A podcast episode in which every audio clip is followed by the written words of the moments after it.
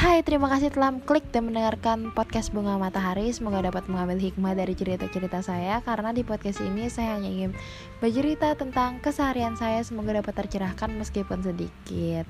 Dan kenapa sih namanya bunga matahari? Bunga matahari itu saya ibaratkan sebagai diri manusia dan kelopaknya sangat banyak itu yang tidak menentu tiap satu batangnya itu saya ibaratkan sebagai persona dalam diri saya yang banyak banget yang beda-beda.